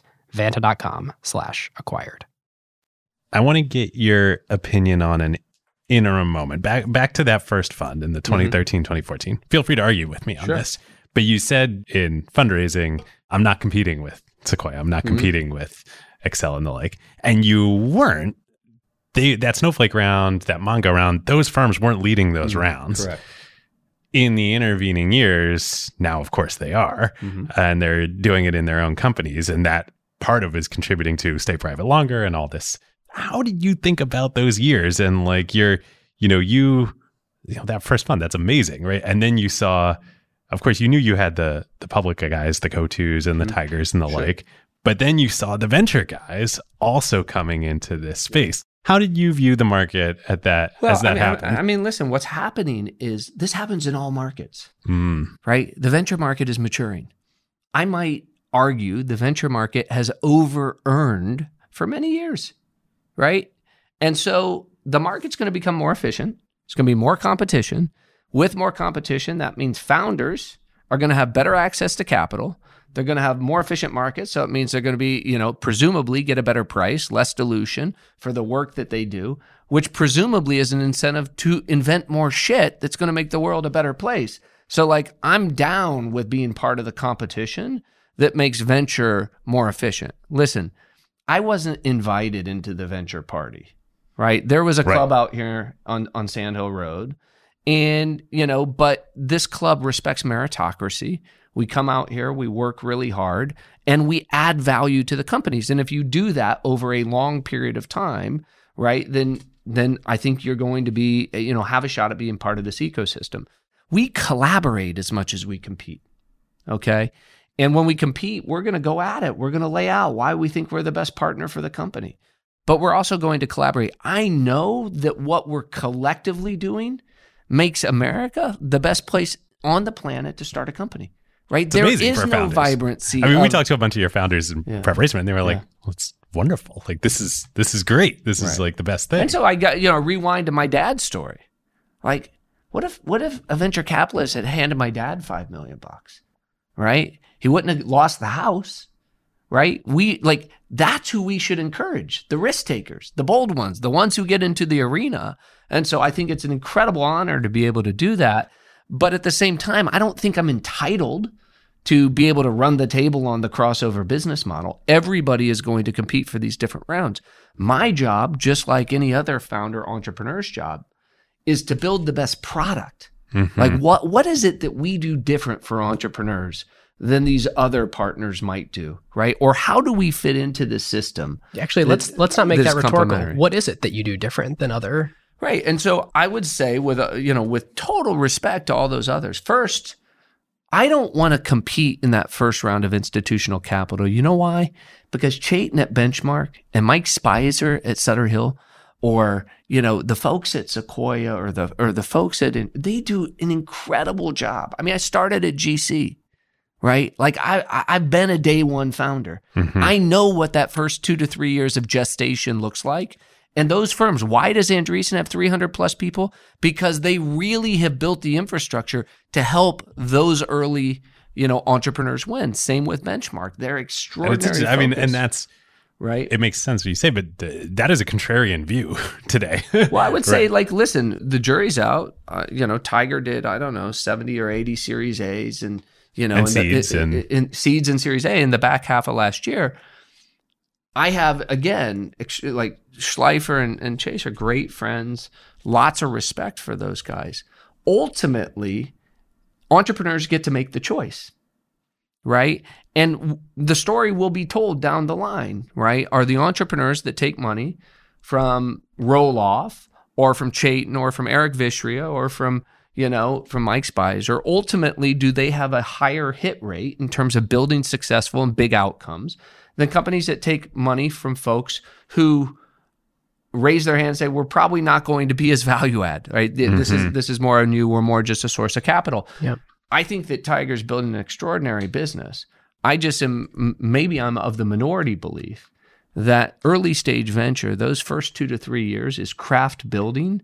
And we like to partner with founders who are wise enough to put around that early board table people who have been through the trenches. And so that increases our probability of success and reduces, you know, we think the risk inherent. And so we come in and partner then at that stage. So you ask like, what is it that we do that's special? Mhm. I think that Altimeter has a founder's mentality. We have the empathy of an early stage founder or, or venture capitalist, but we have the scalability of capital. So some people I've heard say, hey, they bring the best of, you know, Tiger, but also the best of, of Sequoia. If we ever get that compliment, and I think about our NPS among founders all the time, right? That's the highest compliment. That's what I want to do. We want to increase their probability of success. And when we start moving in that direction, we want them to know that we're side by side with them on the important issues they face, recruiting a CFO, building their board, getting the company public, helping them raise capital, and that we'll be first in line to write the check. You're a reasonably concentrated portfolio. So it's it's kind of like the benchmark mantra but applied to later stage. And that discernment ends up accruing value to companies because you have such a deep pool of capital. So like take a modern treasury for example, it does show up as value to them in the way that they can communicate to their customers like yeah, we're only a 4-year-old startup. But look, we're with Altimeter and Right. you know, it doesn't mean that the capital in your fund is on their balance sheet, Hmm. but because you do have a, re- a reasonably concentrated portfolio, that brand power actually can accrue to the company in a way that shows up to their customers. a couple things. First, I would say that the the level of concentration of portfolios, I think it's pretty consistent with the history of venture, right? Like the reality is if you don't have deals in your fund that on their own can return the fund, then you're probably overly diversified. If you're overly diversified, you're going to provide vintage returns, which, you know, I'll just leave my money in the public markets, right? If all I'm going to do is invest in, you know, the top 10, 15% of venture is going to take 80 to 90% of the returns, okay? So yes, I am in the business of finding the best companies in the world and helping them succeed. I'm not in the business of taking the average of vintages Yep. and building a big fund around that. That's a different game. That's an asset gathering game. And it's not a game I find particularly fun. Not to mention, it's never been a great idea for more than one vintage to just be the median of all venture investing. That's not something you want to index. Right. You know, listen, I think it depends what you're what you're promising your LPs, right? I'm the largest LP in our hedge fund. I'm the largest LP in our venture funds, right? I'm only going to put my money into venture if I think I'm going to earn a superior return to having my money in, in, in, in a liquid security, right? if I didn't think I could beat the return on Snowflake over the course of the next decade, put all my money in Snowflake and go surf with my kids, right? um, but I actually think there's like a noble service being provided. I think we can deliver like radically superior returns. And so I would say it's not the concentration, right, that leads to that value add for those investors. It's because at Modern Treasury, we help Dimitri, you know, bring other investors to the table. We help him bring the CEOs of big banks to the table. We help them with recruiting. We're there during the high leverage moments in a company's history that can really help, uh, you know, add fuel to the fire. So you had mentioned earlier, but talk to us about the capital markets business because that feels like something that, like, again, if I'm a if I'm a Dimitri at Modern Treasury, like that's something that, you know, even as the early stage guys are adding later stage operations like that you can really bring in a way and have for Roblox, for Plaid, for right. so many, you know, others. How did that start and what is that yeah. business? Well, I think it's you know, so I'm I'm talking to a, you know, well-known venture capital firms LP meeting tonight about capital markets, what's going on in the public markets, what does it mean for, you know, their venture portfolio, et cetera that's just fundamentally different, right? I'm an IPO lawyer, spent 20 years in the public markets. We've worked on, uh, you know, participated in over 100 IPOs, right? When the equity syndicate desk at Goldman Sachs and Morgan Stanley need to sell an IPO, they call us, right? They call long onlys. And so we've been in and around that market for a long time.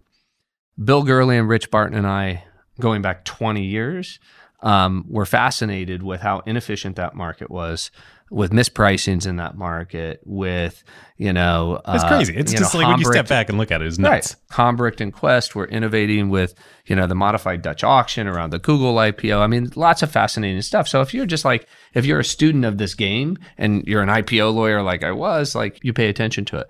I helped Bill put on the direct list conference a couple years ago, which you know we've seen a lot of, of of progress on. Again, just giving choice to entrepreneurs. At the end of the day right? If there's competition for the bank IPO, the bank IPO will be better. And now there is, right? The direct list is an alternative for some companies, a better fit for some companies. And the reason SPACs were interesting to me is if you really just close your eyes, it's just a third door into the public market. And we go help you build a book. We help you price the security. We help you sell it to Capital Group and Fidelity and T Rowe all three of these things are the exact same exercise. You're selling 10% of your company, you hope to sell it to great public market investors, and you hope with the least amount of pain and distraction to step into the public markets, right? And so I think this innovation in the public markets is a, you know, a terrific thing for founders. Um, it's fun to be a part of. But last year we participated, we anchored direct lists like Roblox, we anchored IPOs like Confluent, we anchored our own IPO like Grab mm-hmm. uh, by way of. I saw SPAC. your website. Yeah, you don't call it a SPAC, you call it the Altimeter. Yeah, Altimeter IPO. I mean, part of what we're trying to do is we're trying to demystify the transition to the public markets for CEOs and boards because, frankly, I've done it over a hundred times, but most founders will do it one time in their life. Right. And they right. just don't want to mess it up. Like right. at that they, point, it's their baby. Why exactly. on earth would you ever do anything way, but the standard? Right. And, and, and again, you know, I think Goldman and Morgan Stanley is maybe where my friend Bill Gurley and I have slightly different religions on this. At the end of the day, this is really about pricing. And if we price these things efficiently in any three of these doors, then they can be great outcomes for the company. And if you have a bad sponsor, if you have a bad bank in, a, in an IPO and it goes poorly, then like that's a busted process. Yeah. Right. If you have a bad sponsor in a SPAC, you know, and you shouldn't be public. That's just a busted process. If you try to take a company, you know, if try to direct list a company and you you have a reference pricing round that's too high for where the business is, it's going to be a busted process. So we spend a lot of time. I hired Chris Conforti out of Goldman. He ran the equity syndicate desk at Goldman. So he was the one selling all the IPOs for Goldman for a really long time. What we said we want to do is just as a value add for all the private companies that we talk to, that we look at, is to really be able to give them the inside scoop, mm-hmm. right? Like we're not a bank, but we'll tell you all the dirty secrets, right? About a traditional IPO, a direct list, or a SPAC. You can't have credibility telling those secrets unless you've lived them, which we have in each of those doors. And now we can offer what I think is the best insights to these founders. And we have no economic finger in the scale because I can partner with you if you want to do a traditional IPO. Great, we can anchor it or just participate. Direct list, we can anchor it or participate. You know, you want to go, you want to partner with us, and, and we'll build the book for you. Great, we'll do a SPAC. And there are different prototypes, Mhm. right? Different archetypes for which each of those fit. Um, and I think among the folks who are doing this, we're probably, you know, um, might be first among equals in terms of our insights into how to get public. What's the old Mungerism, right? You show me the incentive and I'll show you the outcome. And in this case, you coming from the perspective of, hey, you realize when the banks are trying to sell an IPO, they come to me to buy the IPO. So having sat on that side of the table and not yet having an incentive, I can talk to you about how this would get marketed to me so you at least have that transparency. And then I can tell you how I want to play in that process and you can give me feedback and tell me where I belong in your process. Yeah, no, I, I, I think. Listen, I see it. Banks are getting more efficient. The direct list, product, like the the competition, is leading to more choice and better outcomes. Free market's a great thing. This is a great time to tell you about one of our very favorite companies, Crusoe. So, Crusoe, as listeners know by now, is a clean compute cloud provider specifically built for AI workloads. NVIDIA is one of their major partners, and literally, Crusoe's data centers are nothing but racks and racks of A100s and H100s.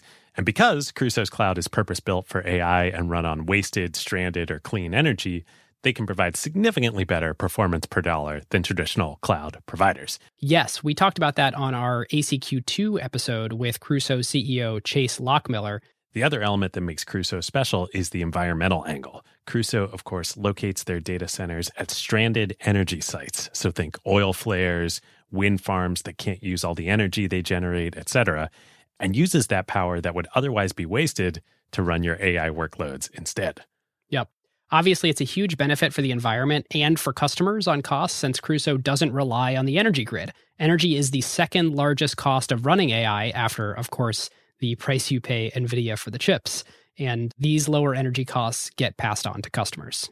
It's super cool that they can put their data centers out there in these remote locations where quote unquote energy happens, as opposed to the other hyperscalers such as AWS and Google and Azure, who need to build their data centers close to major traffic hubs where the internet happens because they are doing everything in their clouds. Yep. If you, your company, or your portfolio companies would like to use the lower cost and more performant infrastructure for your AI workloads, go to crusoecloud.com slash acquired. That's C-R-U-S-O-E cloud.com slash acquired, or click the link in the show notes. Okay, so as we move into the kind of the analysis section here, there are two. We of course want to do grading and ask you to Yeah. paint, you know, the what what is your, you know, when you go to bed at night and you dream your your best dreams of an A plus scenario for altimeter in three to five years uh, versus you know a C minus of like we survived but Yeah. we missed some stuff. We'll get to that. Maybe first, if you have thoughts on kind of like a bull versus bear case on the life cycle investor model Yeah. and, and that probably leads into grading. What are the risks to like what you have pioneered and are and are Yeah. doing? Like, Yeah, well, I, listen, I think that I certainly I I appreciate the credit as a pioneer. I don't think of myself as a pioneer. Like I said, in many ways, it's back to the future, right? Warren Buffett was my hero. He, if you asked him, why do you do private investments? He'd just say, I do great investments, right? He didn't like it's not private versus public. In many ways, it's the LP community who wanted to put people in buckets, right? And so I think in order to generate alpha and above average returns in probably the most competitive market in the world, okay, you have to be extremely passionate, right? There, there are big sacrifices and trade offs to be great in this business. And for me, if you said, Brad, you can only do public market investing, that wouldn't scratch my itch. If you said you can only do venture investing, that wouldn't scratch my itch. And so for me, it starts from the premise like, what do I want to do? What can I be most passionate doing? And the reason I think we attract some of the best analysts in the world is because most analysts don't want to leave their, you know, mm-hmm. thinking cap at the IPO door. Right? They're like, I spent all this time on this company and now you're telling me I can't make any more money on it. I can't bet on it. I can't invest in it. Like what, what's that about?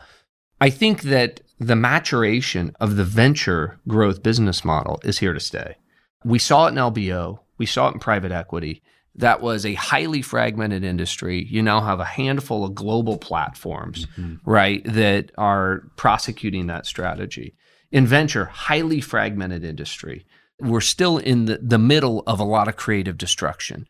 You got solo GPs attacking, you know, venerable early stage firms. You got a lot of firms that are vertically integrating upwards. You got hedge funds who all say this venture capital stuff is easy. I'm going to go do it.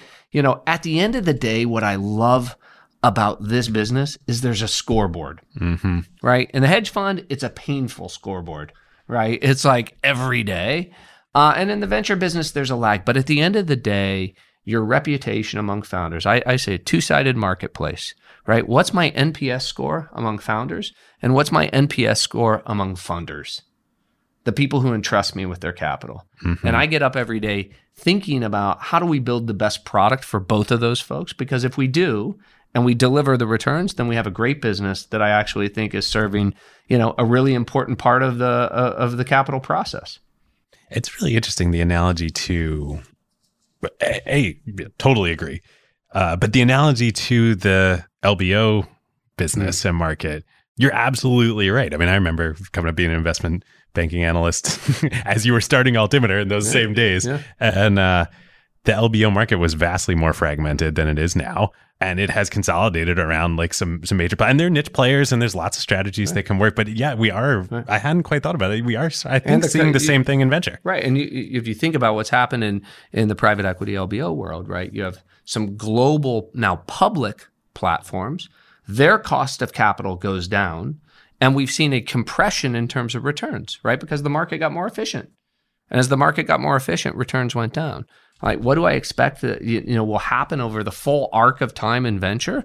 Right, we're going to compete away returns. We've mm-hmm. already witnessed it over the course of the last couple of years, right?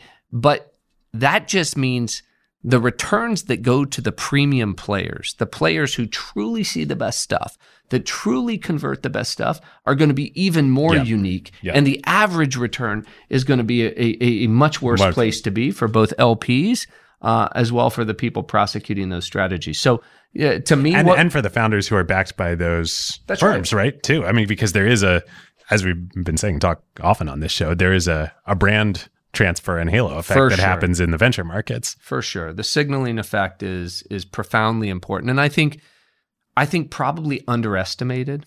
Which is amazing considering how high it's estimated. I- I'm That- with you, but right, right, and and and I think when you have the best partners, not even even the best funds, it's the best partners at the best funds who do things together repeatedly. It's mm-hmm. because there's a shorthand around trust. There's a shorthand around business building, right? That increases the probability of successful outcomes. And the signaling of impact of that, like I underestimated as a founder, I don't mm. underestimate it now. And so it's not to say that folks who take, you know, who bootstrap, take solo GP, you know, take passive capital. It's not to say they can't build big businesses, right?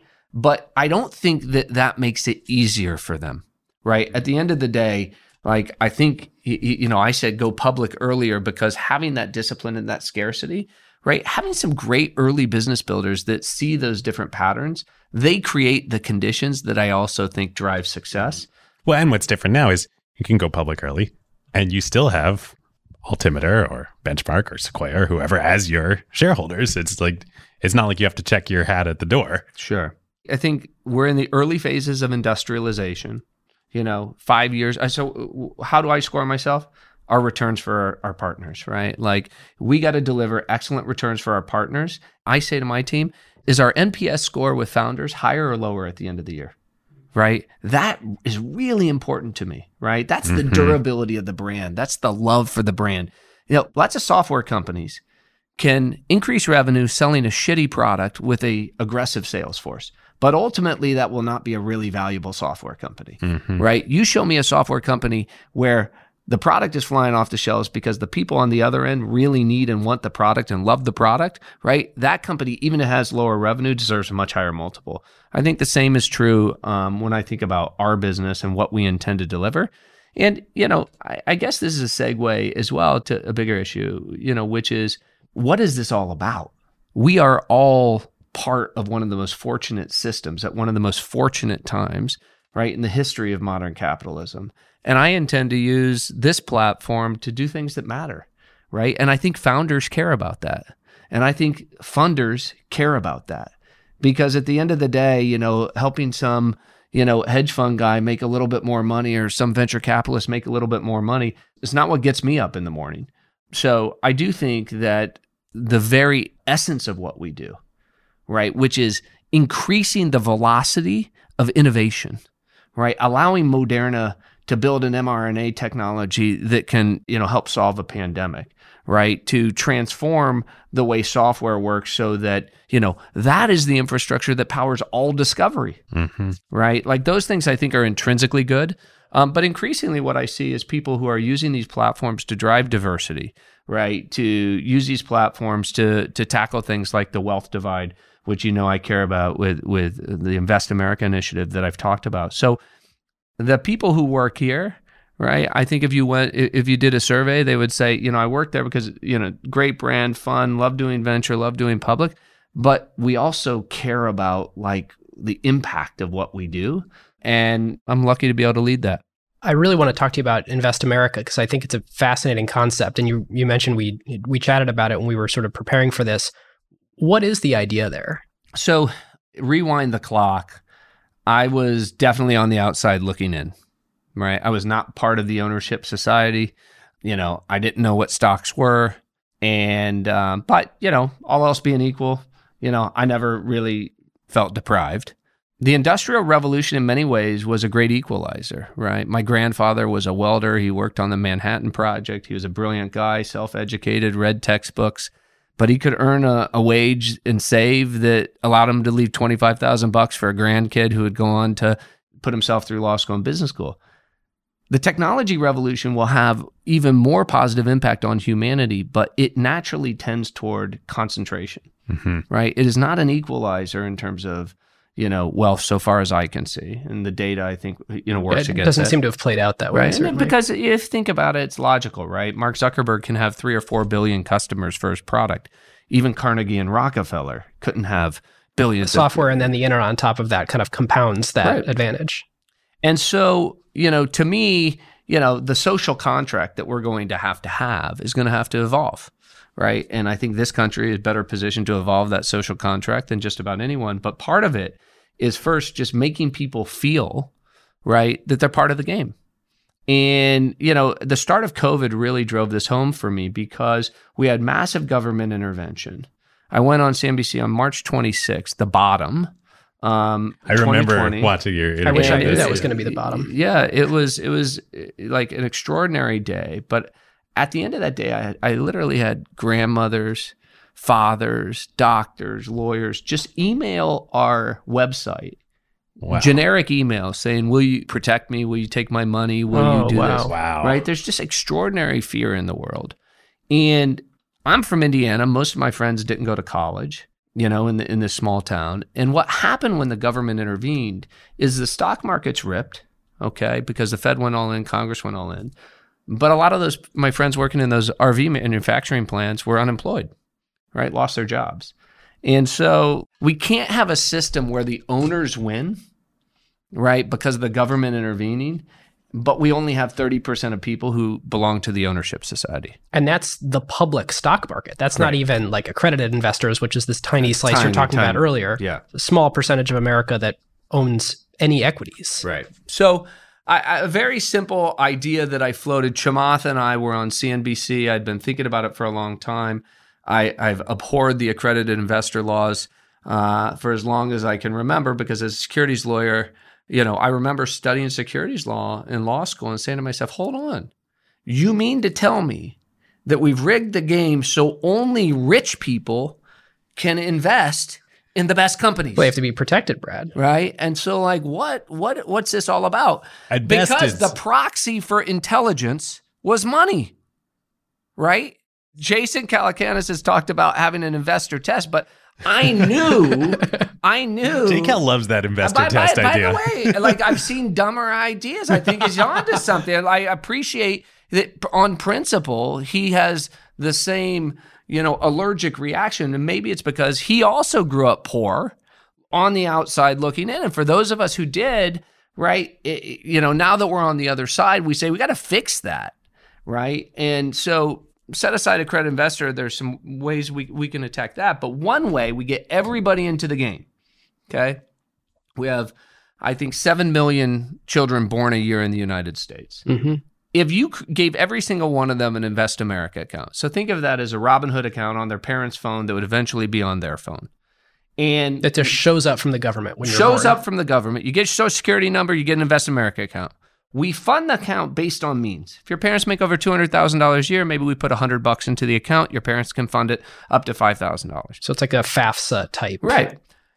If you're under a certain threshold, we put five thousand bucks in it. Okay. Can't take the money out. Compounds at six seven percent for you know fifty years. It's worth a million bucks. Okay. But much more importantly, the behavioral psychology, the behavioral economist knows the propensity of somebody who actually has a savings account, an investment account to save goes up dramatically. Okay. So because you actually have a little snowball, you mm-hmm. understand the law of compounding, right? So if we want to educate and include and make everybody feel like the system isn't rigged against them, then they actually have to be part of the game, right? We have a way to do this. It doesn't cost a lot of money, right? In the in the scheme of things, like this is less than twenty billion dollars a year for the federal government.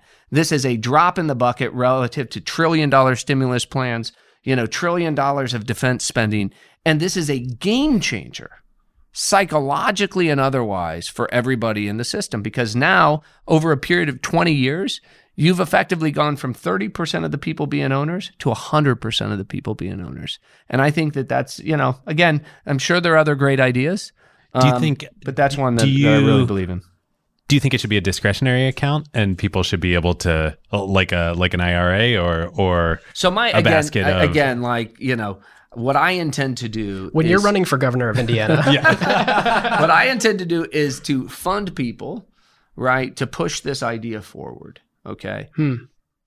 There will be a lot of debate. We've debated baby bonds for 30 years and we've never done anything. A bond is, so far as I can tell, right, is spiritually connected, but it's stuck in the old legacy of like the war bond. Like it's safer, therefore we'll give you a bond. But it doesn't appreciate yep. and the recipient doesn't learn much right and so hopefully we can harness the energy the power the lessons of that and make sure that every child in this country owns their tiny little slice of apple of walmart of tesla of the future spacex right and i think if they do think of how elegant that robinhood app is or the your schwab or your fidelity app you open it up and they see all of these names, their tiny little ownership of all of these names, and they see that grow over time. We know how often they'll be looking at those phones. We know how their parents will feel. What I would say is they can't take the money out, right, until a long way down the line. Okay. That ensures a retirement program for basically everybody. But you can add, we could build adjacent accounts right? You could stick a 529 side by side with that that they could pull out at college. I don't like the idea of a government program where we'll give you a little of this every year, right? Give me title and ownership, right, to something. This is mine. and then let me benefit right? from American and innovation. Let me compound and benefit and be part of the system. So that when, you know, I have a I have two sons in fifth and seventh grade, right? They're both interested in investing. They both want Robinhood accounts. They both want all this. Now I love the- it. Asking for the Robinhood account is the new I want my Right, driver's right. license. but, but think about how privileged, right, that position is, right? We should have a standard curriculum in this country for sixth graders where it starts, they walk into their math class or whatever the class is, and they say, open your Invest America account. Everybody's on the same page. You teach sixth graders in an inner city school today about stocks, you may as well be teaching them Mandarin they're not participants in the game. Right. And so to me, you know, I talked to Seth Klarman from Baupost. He said, I'll write the curriculum. Right. I, I'll take that you, you know. I talked to David Solomon at Goldman, the folks at Schwab, Fidelity. Everybody sees this as a challenge. This is a simple, simple idea that we could get behind and literally in a single term could change over a period of a decade the trajectory of every child born in this country. Well, what's kind of cool is like you've, I, think you've basically already seen evidence that this works with Robinhood. You know, Robinhood is not a, people still had to have the means to put money into Robinhood and then decide to do it.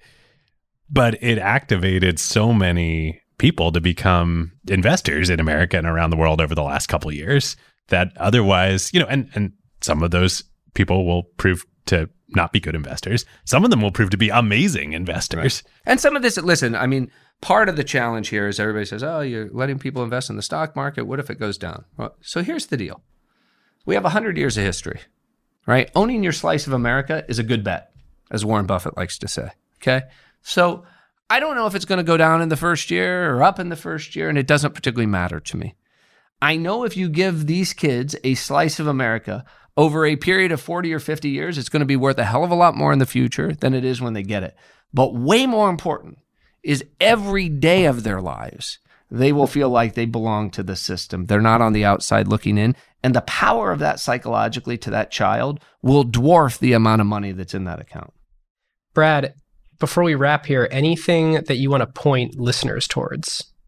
Or where could they find out more about you or Altimeter on the internet?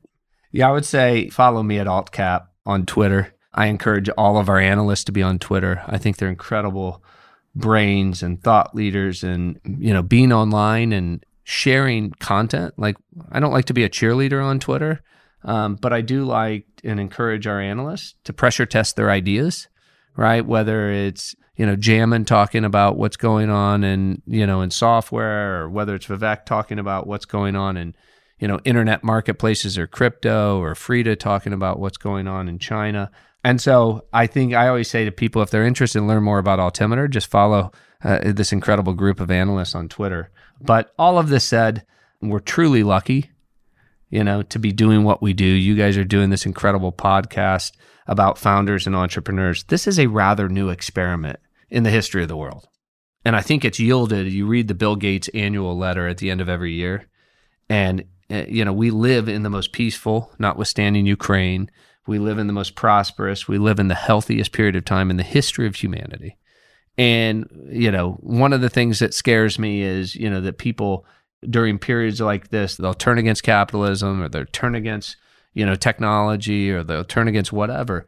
But it's very clear to me, like I'm going to fight for that and fight for those founders. And I think when we look back at this system in 10 years, it's going to be more vibrant, more capital, more access, more ideas and I think the secular curve around creative destruction and innovation has never been steeper. And the ideas over the course of the next 10 years are going to dwarf the size of the ideas that emerged over the last 10. So super optimistic. And in a, in a way, Ukraine, I think, has, uh, for me at least, helped uh, remind me of that. Ben and I were talking at dinner last night that, like, you know, the old saying that I think uh, has become forgotten a little bit in recent years is that capitalism is terrible is the most terrible system, except for every other system that has been tried in the history of humankind. about democracy, but it definitely applies to capitalism yeah. too. right. Well, I don't think it's the only thing, right? I don't think it's the only thing in life, but I think it's an enabler for everything.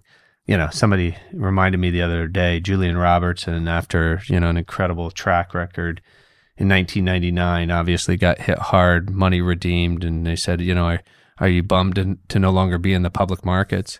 Uh, he was know, the founder of Tiger Management. Founder of Tiger. And apparently he's reported to have said, you know, I didn't want to die looking at a quote on my Bloomberg for the yen anyway. um, so, uh, you know, yes, in this firm and in my life, my friends, my family, my kids, there are a lot of things, you know, that resonate, you know, as as more important. But I am a staunch defender of, you know, this beautiful system. I tell you, it's a hell of a lot better than having to mortgage your house. You think about the velocity of money. If the risk you run, if you start that, you know, auto parts company, as you lose your, you, you know, you, you lose your health and you lose your house, there's not going to be a lot of risk taking. And risk taking is the engine that moves humanity forward. Business creation and experiments without personal guarantees are an incredible thing. And it's amazing that we have a system that actually allocates a, a big slice of capital to go toward that. But think about that. That's a modern experiment. I don't know. Modern capitalism's been around for five, six hundred years. Like that's a 30 year old experiment. But you think about the impact that global sovereigns who are trying to effectively take fossil fuel dollars and turn them into technology dollars. We have more dollars moving into this. You know, you mentioned we have very few people who have access, okay, to the private markets. I, I heard this statistic the other day uh, you know, endowments and others have reaped the benefit, which makes me happy.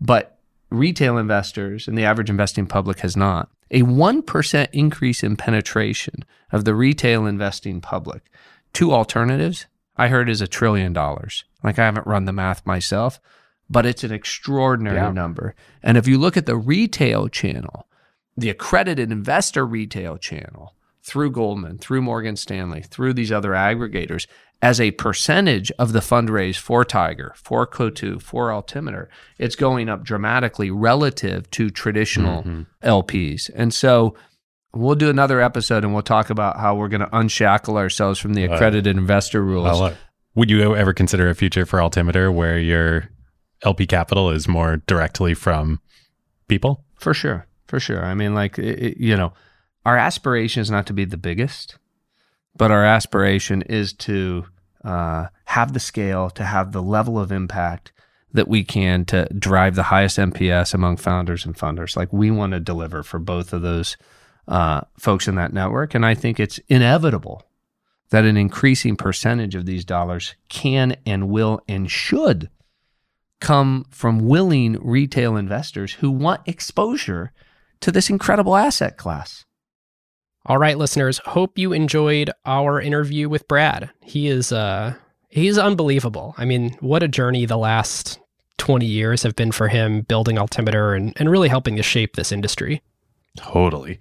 And personally, I'm pretty excited about his sort of idea with Invest America, and we'll definitely be watching to see where that goes. Totally, totally. Well, listeners, to round us out, you know the drill. Join us in the Slack, acquired.fm slash Slack. We're going to be talking about this episode and everything else. We've got the Limited Partner Show, where uh, recently we've had awesome episodes with the folks from NZS Capital coming back to talk about the state of the markets. David, Christina Melas-Kyriazi joined us to talk about fintech. Uh, we've recorded two more episodes that we haven't dropped yet to the general public that are rolling out to paid acquired limited subscribers. And uh, those folks can join at acquired.fm slash LP to get two weeks early access. We've got a job board and some really great stuff on there. I just added a couple the other day from Vanta after we got to spend time with them uh, at their office, met their head of engineering, uh, spent some time with the team. So, really cool companies. Go check those out. And uh, lastly, if you enjoyed this episode, share it with a friend. You don't need to shout super loud from social media hilltops. We like that high affinity one to one stuff. So uh, share it with a friend. Think of someone that has kind of talked about some of these concepts with you and see if they'll uh, take a listen and, and they might enjoy it just as much. Indeed. With that, thank you so much to Vanta, Vouch, and our friends at SoftBank Latin America Fund. And listeners, we will see you next time. We'll see you next time. Who got the truth? Is it you? Is it you? Is it you? Who got the truth now? Huh?